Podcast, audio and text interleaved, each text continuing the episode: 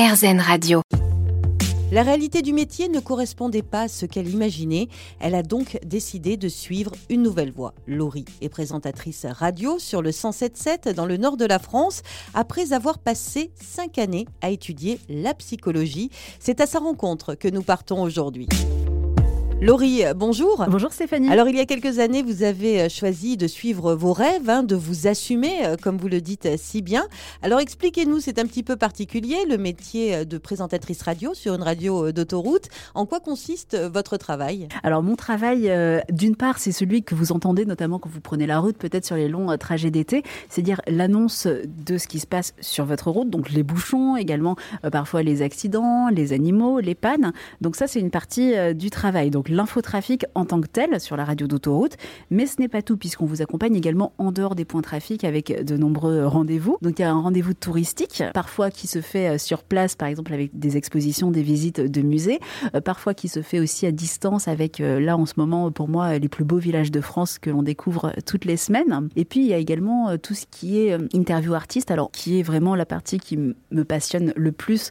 En continuant mon, mon métier en radio, je ne sais pas exactement où mes chemins vont, vont me mener euh, plus tard, parce que là, je suis au début de ma carrière, hein, j'ai 5 euh, ans et demi d'expérience de radio, euh, donc c'est vraiment le, tout début, mais c'est quelque chose dont j'ai vraiment envie, c'est de continuer dans ce domaine-là, dans ces interviews artistes, alors pas pour le côté famous, paillettes et, gloire, mais vraiment pour le côté d'aller à la rencontre de ces gens qui ont des choses à dire sur le pourquoi du comment, et c'est un peu décortiquer la face publique, bah, connaître un petit peu ce qui se cache derrière, en toute bienveillance toujours, évidemment, c'est un peu le maître mot, c'est cette bienveillance que j'essaie d'appliquer au quotidien. Alors votre vie euh, au quotidien, elle ressemble à quoi? Alors c'est beaucoup de travail. On va pas se mentir. Alors la radio, vous nous entendez peut-être à l'antenne sur euh, quelques heures, parfois sur seulement trois heures. Mais notre journée de travail, c'est pas trois heures, c'est beaucoup beaucoup plus parce qu'il faut préparer tout ce que vous entendez à l'antenne avant et après. Euh, donc ça veut dire il y a des chroniques, il y a des interviews, il y a aussi du travail à côté qui s'organise en fait principalement autour de mes heures d'antenne. Donc si je suis à l'antenne le matin,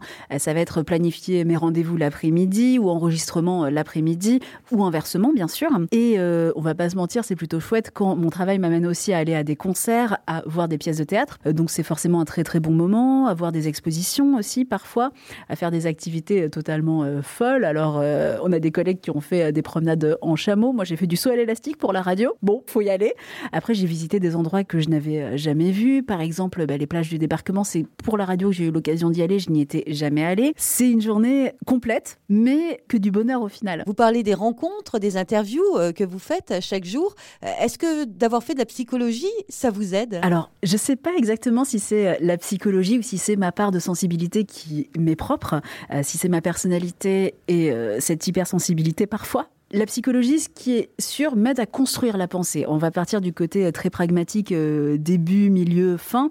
La psychologie, ça aide forcément en ayant rédigé un mémoire à avoir un petit peu ces clés de pensée et de travail scolaire, entre guillemets. Après, au niveau émotionnel, je pense que oui, ça m'aide à percevoir de façon un peu plus intuitive et parfois en mettant les mots dessus parce que bah, il y a des phénomènes, on ne sait pas les expliquer, mais euh, quand en psychologie, bah, on sait les expliquer. Voilà, en mettant des mots sur, euh, certaines choses qui se passent, alors que ce soit euh, hors antenne, que ce soit à l'antenne, que ce soit en interview, je pense que ça m'aide et ça m'aide à avoir une sensibilité plus forte par rapport aux gens que je rencontre. Allez Laurie, une dernière question. Quel conseil donneriez-vous à quelqu'un qui aimerait changer de vie? Si vous ne voyez pas dans votre métier, si vous ne voyez pas évoluer, ben, n'y allez pas, faites autre chose et tentez. Et pourquoi pas faire le métier de vos rêves? Donc allez-y, foncez. Et très bon conseil. En effet, merci beaucoup Laurie d'avoir partagé euh, ce moment de vie avec nous en espérant que votre histoire puisse inspirer nos auditeurs.